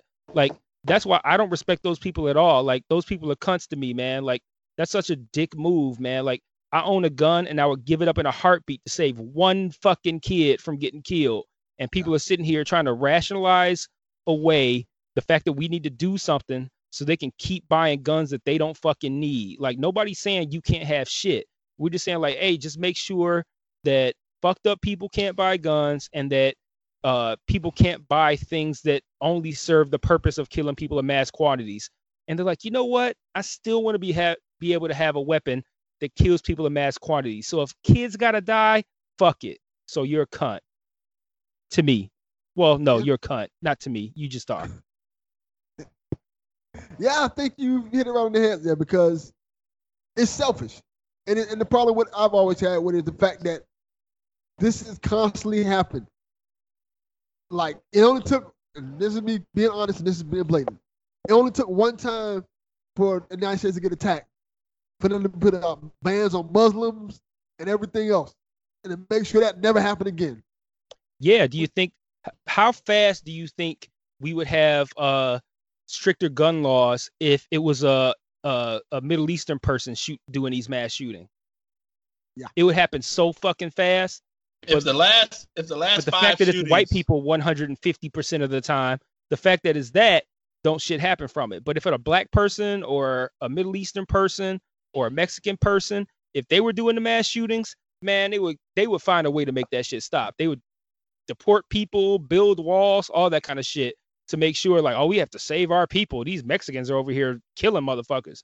But when it's white people doing it, oh, it's all good. Like let's we'll, we'll talk that good game. We'll serve up our thoughts and prayers, and we'll be like, "Oh, this is horrible. Like, this this this shouldn't be happening. This isn't what America is. This is exactly what the fuck America is. America was built and founded on white people taking shit, fucking shit up, and going, "This is ours now." And that's how this country is built. That's what this country is. And until we change that, kids are gonna keep dying at school. People keep getting shot up at fucking garlic festivals. Festivals. What the fuck? garlic festivals like how are you mad at a garlic festival? right garlic is awesome like why are you Yeah. killing people at a garlic festival we should all be getting along at a garlic festival like who goes to a garlic festival like yo i need to put some holes in these motherfuckers nobody except Shitty white people. crazy I'm call it what yeah. it is. Shitty white people. yes yeah so I, I i don't know man I, I think that um until we can as a country acknowledge that this country was built and founded on fucked up things acknowledge that and then go okay we need to change the way this country operates then we're not going to get any change but as long as we keep deluding ourselves into thinking that's not who we are and that the the call the root cause of all this shit is something different we're going to keep being in a uh, in a state where these kinds of things keep happening we have to acknowledge that this is not th- this is who we are but it's not who we should be yeah, I think that plays a big part into it, especially with the gun control talk. I think that um people need to open their eyes and wake up and realize that if they don't do something, especially white people in general, because they're the majority in this country, if they don't put a stop and put their foot down and say, "Hey, this is not what we want for our country," it's going to keep happening. And And they're, the, and they're the majority of fucking shooters. They're majority of this country, and they're ma- the majority of mass shooters.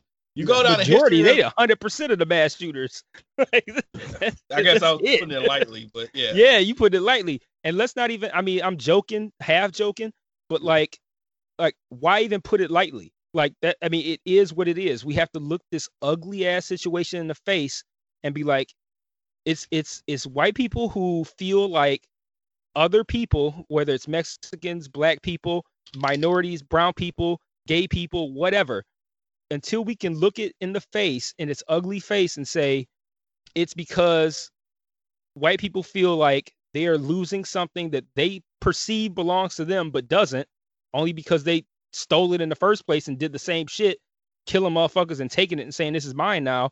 Until we can acknowledge that, we're not going to get anywhere. If we keep deluding ourselves into thinking that it's some some other shit like, oh man, these these fucking video games. Mortal Kombat been around since what 93, 94. We didn't have this problem in 93, but we had Mortal Kombat. We had Kano ripping motherfuckers' hearts out in 93, and uh, we didn't have mass shootings then. We had all kinds of gun games, all that kind of shit. So we can't look at 2019 and be like, yo, these video games are out of control. Video games been out of control for a long ass time. Video games exist and are by and large created in other countries, and we sitting here pretending like that's the problem. No, it's not. It's not the. It's not other countries. It's not all this other random shit. We got to stop looking in other directions, pointing the finger at other people. We got to look at ourselves in the mirror, this country, and acknowledge that this country was founded on fucked up ideals. We still use, we still have those ideals and celebrate them now. And until we can change that mindset, we're not going to get anywhere. But then you got politicians who probably internally recognize that, but they're like, they'll get voted out of office if they do gun legislation. We're not going to get anywhere because they want to stay in office. So they're willing to let kids die. They're willing to let people get shot up at festivals because they want to keep their seats. They don't want to do what's right. They want to do what's going to keep them in office and keep them in power. I uh I had posed a question on well, I didn't pose I, I did pose a question, but one of the ladies who was on uh Jeff's uh Facebook status was asked, you know, uh he had He asked uses the term ladies use loosely. oh my god. he had posed a question of like mental mental evaluations to get you know to be able to have the privilege of having guns. And so her question was like well who's going to pay for it? and all this stuff. And i'm like we pay for every fucking thing else. We pay to register our cars every year we, we some people pay to actually carry concealed weapons we pay for everything why would it be an issue if you want to keep your your guns to pay a a, a I don't know, just say a hundred dollars for sake of argument. Could be more, I'm pretty sure. So you got to pay a hundred dollars every year to re-register yourself as being sane to keep a gun. Why is that unrealistic? And her arguments come, well, what what about insurance covering it and all this shit? The problem is they make so many fucking excuses to not limit guns that they will go through hoops to to to talk about semantics, talking about how AKs is, you know, what how you define what an AK is and all this other stupid That's shit. stupid fucking shit. How do You you, know, so- define assault weapons? Like, you know what the fuck that is. Don't play dumb. Like, what do you mean? How do Yeah. you define? I saw somebody that was like, well, assault is a noun. Uh, uh, uh, no, assault is a verb. So, um, an assault weapon can't be a thing because uh, assault is a verb. So, how do you def- how do you ban something that you can't define? Okay, so one, don't play dumb and act like you don't know what assault weapons are. And for two, assault is not strictly a verb. Like, damn, with your third grade fucking English, stupid assholes, man. This is the Michael I wanted on the show. hey, so when we did the podcast, The other assault day- took place on uh, October 9th. What part of speech is assault in that sentence? The fucking noun. Dumb bitches. Fuck out of here, man. so when we did the podcast Delvin the other day, you know, we was doing, you know, I was, I, I think it was me and Jeff, you know, had a bunch of points and stuff like that. And at some point, you know, they both pointed the mics, the microphones, and Mike like, "Come on, Mike, we ready for your rant?" And he was just like, uh, I was too said drunk. it all." And he was too drunk. I was too drunk. I left. I was like, man, I should have turned up, and I didn't. I'll save it for Delvin's podcast. And you hit it right on the head. That's just and I, I I'm getting there. I'm not too drunk, but I, I'm buzzing, which is why I'm letting the the bitches and the cunts and the hoes fly. But um, and and to be fair, ladies, I'm not talking about women. I'm just talking about people. People in general can be bitches and hoes, cunts. That is very true. Just to be I think you're the first person to ever say "cunt" on this podcast. By the way, And I've said it like ten times I already. don't think I don't Oh, think yeah. nobody's ever come on here and said that. it's, It's, one of it's, not one of a- my it's- favorite words because I like to use words that like really really hit hard, and I don't I never use words like cunt in like a in like a loose way where I'm just talking about yeah man this one cunt was doing this like I don't use it loosely I use it to define the worst people that exist and that's what I that's what I mean when I say it when I'm saying bitch or I'm saying hoe or I'm saying cunt, or I'm saying any other kind of like inflammatory word, I'm not using it loosely because that's just how I talk.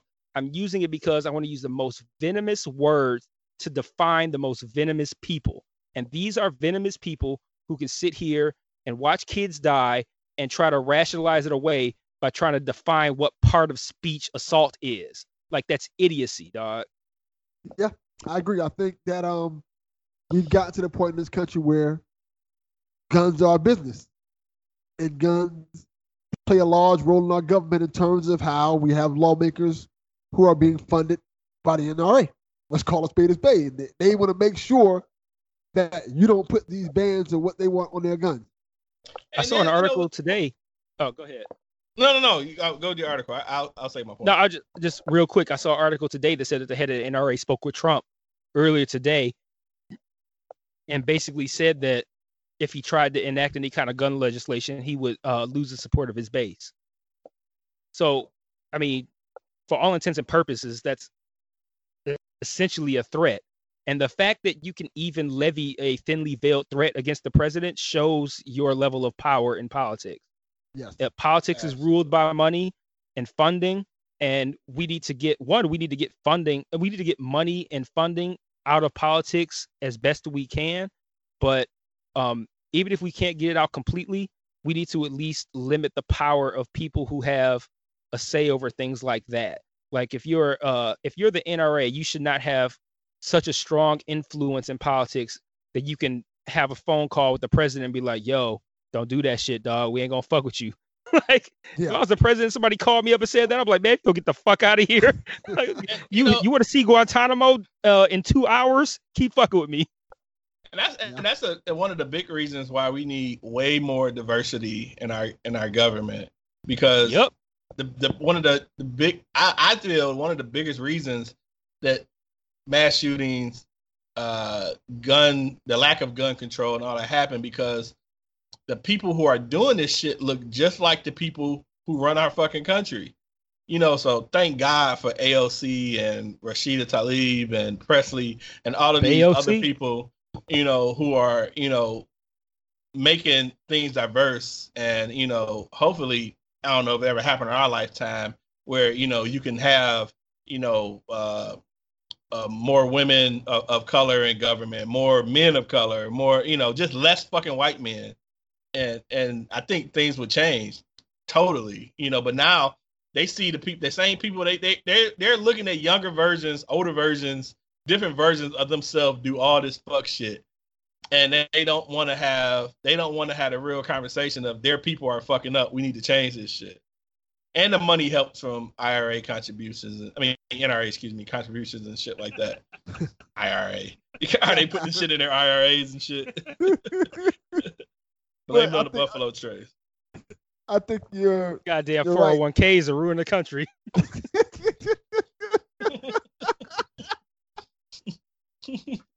oh man. Fucking roth But- investments and shit I think you hit it. You hit it right on the head, man. That's this. that. Um, we need more diversity in. or I've said it a thousand times before. We need more diversity in Congress, in government, and we need more youth in government. Because Absolutely. honestly speaking, I've said this a thousand times about the um, Democratic nominees. When your front runner is seventy plus years old, that's a problem. Yeah, and that, and that's how it's been for a long time. Like you get uh like Congress as a whole is populated populated by old white men. And these are people who again are set in their ways. They're accustomed to how things are and they want things to say stay the same. But this country is changing. The ideology of people is changing. You see a lot more uh progressive young folks in politics. And I think that shift is threatening to them. Like they're looking Yeah. like, yo, we're gonna we we might lose our shit. And but they're also not willing to change. So if you're still gonna be steadfast and stubborn in your uh whatever idea ideologies you have, whether it's guns or healthcare or any of that kind of shit, if you're gonna be steadfast in that and you got somebody who's like um, you know, young and gets like a lot of support from young people, like that's that's gonna be the key. And that's why I do have like a smidgen of hope, is that I feel like this current generation of millennials are for all their flaws, are really engaged in politics, really want to see change and being vocal and voting. And we spend a lot of time having people who um who don't get a good turnout because uh you get like basically like old white people that vote all the time and then you got young minorities who don't vote at all and when you get people like AOC in office you get you get those young minorities out there voting and that's threatening to old white politicians. And but that that change needs to come because like they gotta they gotta ship up or ship out because it, it's it the i i do feel like the the tides are shifting right now in politics and in this country. And if you're still gonna be an old white man trying to regulate um you know women's bodies or um who can get married whether or not they're gay or whether or not they're trans and trying to you know stick with these antiquated gun laws you can fuck around and get voted out of office. And I don't think they really understand. No, I think they do understand that that's happening, but they're not adapting. They're just fighting it. And it's not, I, I feel like the the shift in the House that happened in the last election, how the the House not only went Democratic, but we voted in a ton of brown women, like mm-hmm. shows that the tide is turning. And they see that as a threat and they're fighting it but instead they should accept it and adapt to what their constituents want and they're not doing that. And i hope that that spurs some change but um right now it's it's it's a bad state of affairs because they don't want to lose what they have. And i get that you know if you've been a politician like you look at somebody like mitch mcconnell who's been in politics for decades and you know you're the uh you know the senate leader and you've been a, a senator for Kentucky for all this time. You have all this power, and you see the you see people like uh, uh, AOC as a threat. But what you need to do is see that the see the the change in in uh, perception in this country, and you need to adapt. And if he's going to keep doing like it's it's about time. Like he might end up getting voted out at some point. I I, I don't know what Kentucky politics look like, but I feel like he's somebody who could get voted out soon because he's being really pigheaded. And as the, the tide shifts toward younger, browner, you know, women and minorities and all that good stuff, like as that shifts, and he keeps being like, "Yeah, I saw that y'all uh, voted in some some gun legislation, but I'm not gonna let the Senate vote on it." He's gonna fuck around and end up out of here. And that's worked up till now, but things are changing. So he could end up he could end up getting the fuck out of here, and it'd be his own fault. Yeah. Um. I, yeah, I missed the point I was about to say. Uh. Oh, I, I was say just the the the the shift is so crazy because I think they're realizing that they can lose all the power that they've had for years, and I don't. They just don't want that shit to happen. I don't think they want minorities, you know, running shit. In short, I mean, I, I bet it's. I bet people had conniptions when Obama finally became president. Like, you know, that was so fucking monumental or whatever. But you know, it's. I don't know. It's it's hard to have words sometimes, man. It's just so frustrating to see our, our current state. The fact that Betsy DeVos became uh, uh, over education is the most craziest shit ever. If you watched her confirmation hearings, she was the most dumbest shit, dumbest broad ever, and she really didn't even answer fucking questions. When you when you think about Kavanaugh and his hearing and all of the fuck shit that happened, and he still became a fucking justice. Like, granted, we've had you know you know good pushes with AOC and things of that things of that. You know those women, uh, you know uh, Monica Pressley and uh, Rashida Tlaib, you know represent Michigan and so forth. Ayanna we still. Ayana, excuse me. We've had some fuck shit happen in in the Oh, yeah. last year or so, or year last. Actually, we've had fuck shit happen our whole life, but still in this same era, we've had still fuck shit happening. And uh, why did I call her Monica Pressley? Fuck, that was stupid. Um, uh, but yeah, Ayanna Pressley. What- what- Let's not deal with semantics, but you know what I was talking about. But yeah, so you know we've had some strides, but what's fucked up? Well, another thing that's fucked up too is that, and I don't even know if Ac- uh, Delvin, do you know who Axel Axel Foley is? Yes. Not the not Beverly Hills Cop. I know, I think I know what about. Uh it was some I don't know if it was Mike. I think it was your status and it was, you was talking about Biden and he was basically still like I'm still voting for him if he's going to get rid of Trump. we still got some of some of the Democrats that are saying some of the worst shit ever. Biden has lost so much. res- I've lost so much respect for Biden in the Yeah. last probably six months. He was who I was talking about, by the way. To yeah, be clear, and he's and he's still a guard needs to viable option. He's still a viable option because Trump is so fucking bad. Yeah. But So I think that we're getting to that point where the old guard needs to change. Like we got to do away with the Joe Bidens, even the Bernie Sanders, because we need to get younger. The younger generation needs to step up. The, the Republican Party, for all intents and purposes, are just old. It's yeah, literally it's, it's old. It's like a good old boys uh syndicate or some shit. You know they. I mean, uh, did you did you guys hear the uh the, the recordings from uh Reagan and Nixon talking when he was talking about that, the, that the, was the monkeys getting used to wearing shoes and shit. That the mentality has never left. That's No. still there. Still fucking there. It wasn't surprising. It was just kind of like, uh, he he didn't think about you know he he. he he, he didn't think much of shit about us, and a lot, and they don't think they don't think much about black people at all, uh, colored people, uh, anybody that's not pure white, they don't give a fuck about. as I was told on a previous episode, the Republican Party at one time was the ones who did the most for blacks. Yeah. So That was a fucked up, very man, long but- time ago. yes, yes, it was. And I also made that point that that was a very long time ago, and it has flipped. So It's Yeah, I definitely mean- an anti-black party now. Yeah, so I mean, I don't know. I'm looking forward to the uh, bearded idiots getting on and talking to them. I mean, I, I, you know, that the last conversation we had, you know, we we had some some gun gun gun, you know, debate questions and conversations and stuff. And you know, with with the last, you know, mass shootings that's done happened, I'm really curious. But I mean, I got a feel of it, you know, from the conver- the, twi- the the Twitter conversation we were having, you know, that I think, you know, they're still pushing a lot of whack agenda, you know. And so I'm really curious to have that conversation. the thing I will say about the bearded is because I've talked to them often, is that they are willing to listen and they are willing to learn. And a lot of people are not like that. They, They they're struck- to have conversations. They're willing to have conversation and debates, and they're willing to have a open discussion about almost anything about the issues. And they've always been open about it.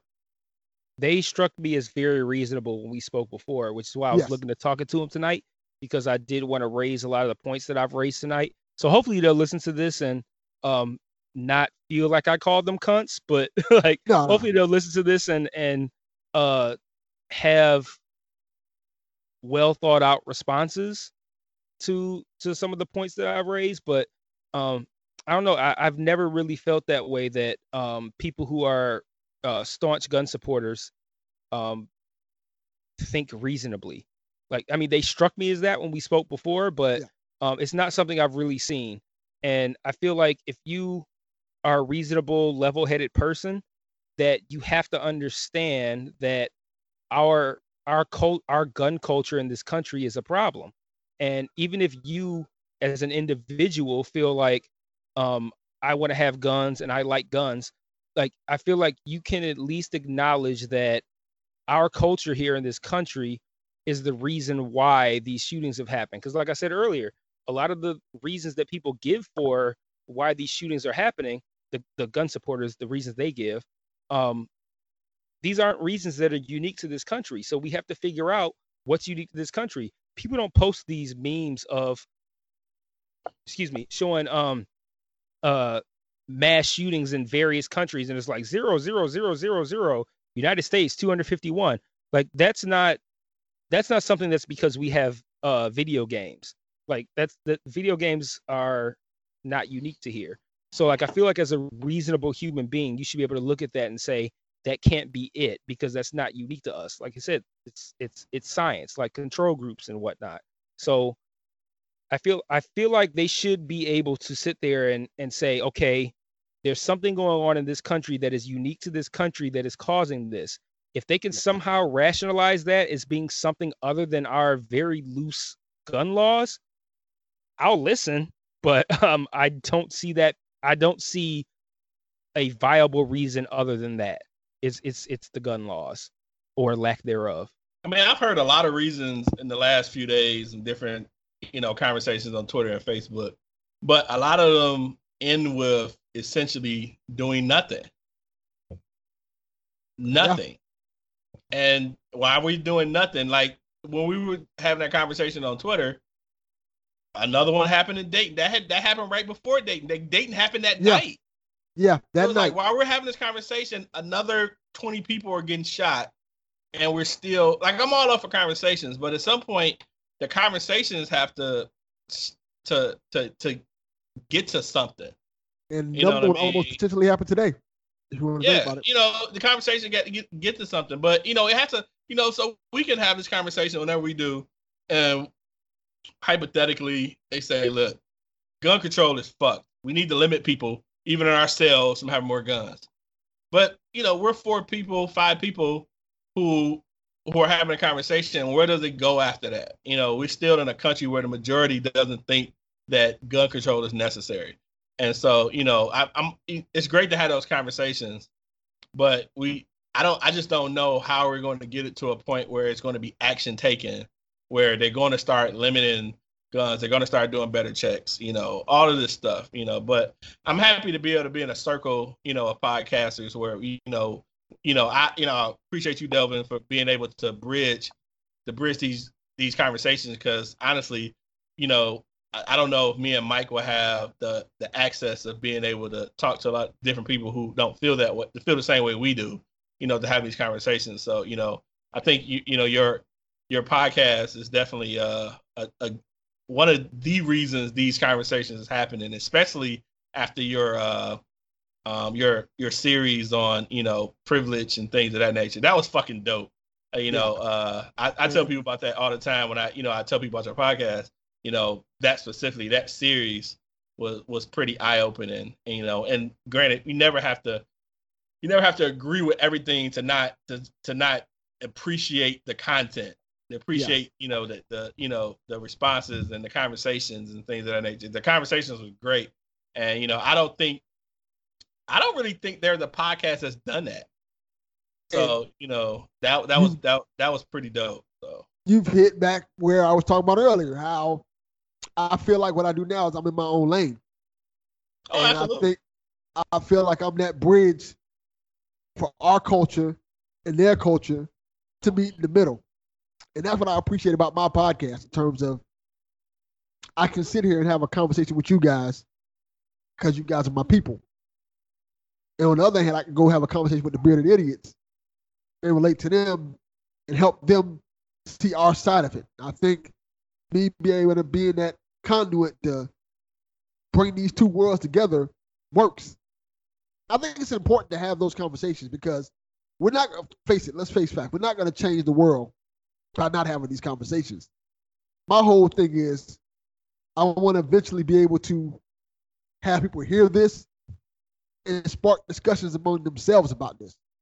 And if we keep having these conversations, eventually they're going to say, you know what? Maybe we need to do something about this. We got to or just more people keep keep getting killed. Yeah. more mass shootings gonna keep happening and we're gonna have these conversations. We can't keep having these conversations and nothing really happens. You know i wish we would have the the the power of pushing legislation legislation excuse me and all that. But you know i think the more conversations we have uh, you know i think it you know it, it it it helps the cause. At least at least helps me think that every staunch gun supporter isn't trash Well, you know so this this is the thing about it though, and I think this is important. People need to vote. Point blank. If you have these politicians that are doing a shit job for you, vote them out. And I think that's where the problem lies because a lot of these politicians know they're not going anywhere It's, because nobody's it's going vote. definitely a, it's definitely a part of the problem. Absolutely. Yes, and I think we need to get on the ball in terms of our politicians not doing their job. They need to get the fuck about office. And I Point and. I admit I've I've voted blindly sometimes, not knowing who certain people are and things of that. And so you know, even with local you know government and going like that, but it is in the past I've done it, so it's it's made me really do the research and you know not just filling in marks because I I, I recognize their name because that's pretty much what old people do. They recognize the names of the people that's been in office forever, and they say, ah, fuck it, you know, you know, and these people get elected and they're back in office for you know however many fucking years and things of that. So we definitely need to, you know, you, it's not only just vote. You got to vote with purpose. Just voting blindly is just not the move. You know, we want, you know, remember when Diddy had that campaign to get out and vote. Great concept. Vote or die. Vote or Vote die. or die. But it gotta be it gotta be with purpose. You gotta vote or die with purpose. You gotta do the history on, you know, the people that you're voting for and and and all of that. So it gotta be it gotta be more than just filling check marks. You gotta you gotta do the research. You gotta know who the fuck we've been putting into office to serve us. that that really is the key though because a lot of what's happening right now uh, relies upon the fact that congressmen feel like if they try to change things they'll get voted out of office so until they realize that changing things is how they'll stay in office they're not going to do anything. And I, again i still feel like the idea that you're willing to allow what's happening to continue so you can stay in office is still a really like a, an indication that you are you are an incredibly shitty person. But um if we're gonna have to deal with shitty people like that then those shitty people need to realize that the tide is turning and that if they don't um actually do something and change their viewpoints then they will get out of office and i don't i don't like the idea that we have to use voting as a tool to get people to do the right thing like that that bothers me. But I mean, if that's the case, that it, then it is what it is. But um, I would like people to do the right thing for the sake of doing the right thing, not because they want to stay in office. But I mean, if if that's what's got to happen, I'm good with that, and I would love to see more um, uh, more young people. Like that's what I, I love about um how politics is shifting right now, where you you're getting more not just brown people and not just women, but like gay people, trans people, like every kind of person under the sun is getting into politics and enacting change that will help people. I like that, but we need more of it. We need those people to get out and vote. We need our people, the citizens, to go out and vote for those people and to not be sitting here like, oh, it's mad weird that a trans person is running for office. Like, I, I can't even think of a trans person off the top of my head that's running for office, but like, if there was, I would like to think that people would vote for that person based off of their politics and not based off of being trans. But I don't think this country has grown to that level yet. But um, I think somebody did grow. win who was trans. If I'm correct. no, yeah, yeah, no, she, no, yeah, that that did happen. But I uh, we need to see more of that, more of uh, voting in people who are non old white men, because that's Yes. that's what politics has been for the history of this country is old white men and getting more women into office getting more minorities into office um you know all, all all these different types of people getting them into office and once the old white men realize that the tide is shifting in that tur- in that favor then they might shift their policies policies and shift their voting records but as long as they keep getting reelected holding the same fucked up beliefs nothing's going to change so like you said we got to get out and vote I think that's a perfect way to end this episode, man. Cool with me, brother, man. Like I say, Delvin, man, I, I appreciate your podcast. I, you know, I appreciate you being able to to bridge, you know, the different backgrounds and you know ideas and things of that nature, so we can, you know, have these conversations. You know, otherwise, probably never would have met them and never would have been able to have, you know, conversations like that. So appreciate you, bro. No problem. we need to get the That's what I'm Beyhive out the paint too. We need to have that conversation. Those are the tough conversations we need Oh. to have. and, and and Cardi B. We got to get her out of here too. Oh, I already know you don't like her. No, I I'm can't stand of that. Cardi B. We get her up out of here. Get that. Bernie Sanders almost lost my support interviewing Cardi B. I'm like, okay, don't don't pander to me by fucking talking to this yamp. Like, fuck out of here. I don't even know how to Lose vote. respond to that. Yeah, yeah. I don't have I don't have much to say. I would just Yeah. thought it was weird that he was having a conversation with her. I think the best way to get niggas out of here is to drug them and then fuck them. And then while they sleep, we can vote for other people. Like, man, get this dumb bitch out of here. if you don't know the reference to that, I'm not telling you. Look it up. oh, I'm bringing man. I'm bringing all the hot takes tonight and all the vulgarity with no He's finna fucks have given. all the hives coming after me. He finna have a Beyhive. Send them what- my what- way. At Michael underscore Aaron. Send them my way. I'll put I'll put them up on game. Yeah, send them no his qualms. way, not mine. Definitely send, Send, him his send way. them I my don't way. I don't no smoke. Put, None at put, all. put B emojis in my mentions. I don't care. Y'all go Man, let ahead him know where and to find. Let him know support where to this. find your Uh, podcast at. never mind. I'm gonna stop. You can find our uh you can find our podcast on pretty much any streaming service uh that that is available. Uh iTunes, Spotify, Stitcher, whatever you listen to. Um is uh W U D U P D O E podcast. Um our Twitter uh uh handle is uh at what up Doe podcast. Um yeah, find us there. We have 200 plus episodes. I'm pretty sure you can find some entertainment in any of those. And uh yeah. What's your Twitter handle, sir? Oh mine is uh Grumpy Otis with a zero. I swear that was the hardest shit for me to find. I so I did that. So I felt I felt like I, I was gonna have somebody randomly search me on fucking Twitter. So I figured if I sub the zero the O with the zero, it would make it a little bit harder.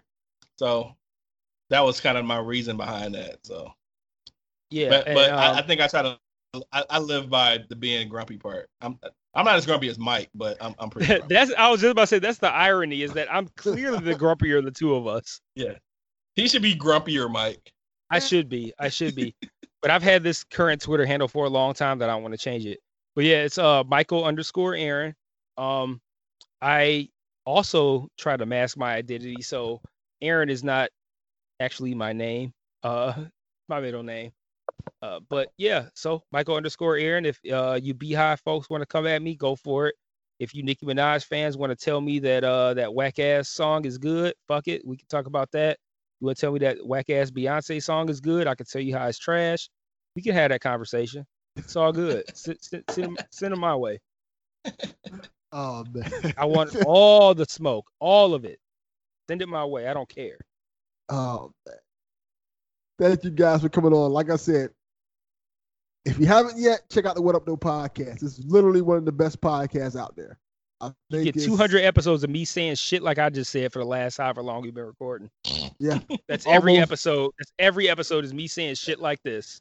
Every Yeah. episode is is yeah is, is Mike in the flesh, except if he gets. Ironically, except last week where I was strangely muted. But yeah, other than that, yeah, Oh, he lived up to his moniker, Fifth of Night Mike. So Yeah. yeah, I was fucked up. the the vodka was definitely flowing. We had good time. I times. be having like 10 second pauses. like, what word am I looking for? Oh yeah, the. Oh man. shit. But thanks again, Devin, man. Much appreciated, man. Yeah. Look forward to when we scheduling uh that next podcast. So Y'all hit him Sure. up after this and let him let him know. We'll see what we can set it up. tell motherfuckers go to the library or some shit, plug into the uh, uh, uh, uh, internet or something. God damn. I thought about hopping on on my phone because like I tried to do it on my computer and it was fucking up at first, and then I got it working. But if it hadn't worked, I would have just been like, all right, I'd do it on my phone and the audio just got to be shitty. But it's My two of them. Huh? It worked out really good actually. My homeboy in the UK did it. My homeboy Ben in the UK ended up doing that one time for me. And it actually worked out really good. Yeah, yeah, it's not it's not bad. It's just not my ideal method because I, I feel like Yeah. the mic works better. But like, yeah, I mean, shit, they could have hopped on, you know, hopped on their phones and and did I know their they got thing. that setup where they got their mics and all that shit and so forth. Yeah, So yeah. I mean, I get it. You know, like I said, I was I was planning to do mine in the house, but I wanted to smoke smoke a cigar, so I Same. you know trying to get my uh my my my router, my uh, extender and shit, so I could still be in the garage. So it worked out, and I wanted to test out my uh, my new camera and mic and shit. So I'm good. Both go. you guys need to go to the Herfcast, by the way. Yeah, I, I definitely want to. I got to get Mhm. with them guys to figure some shit out. So I definitely want to do that. I Sure. Yeah, I'll definitely hit them up. As always, Delvin Cox Experience, we are out. Peace. Thank you for listening to this week's Peace. episode of the Delvin Cox Experience. If you'd like more content, you can go on patreon.com slash the Delvin Cox Experience. There you will find bonus podcasts and a lot more content. Also, shout out to Patreon producer Ben Goodwin, aka UK Ghostwriter. If you want to check him out, go on Twitter at Ghostwriter underscore UK. Thank you.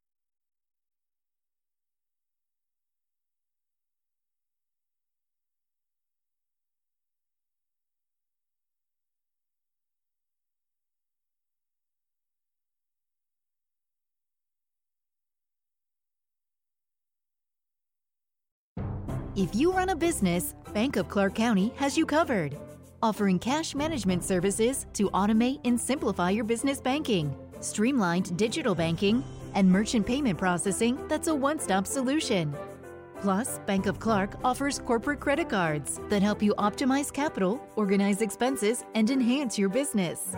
Whether you're looking to earn points faster or lower your APR, Bank of Clark County has the card that's right for you.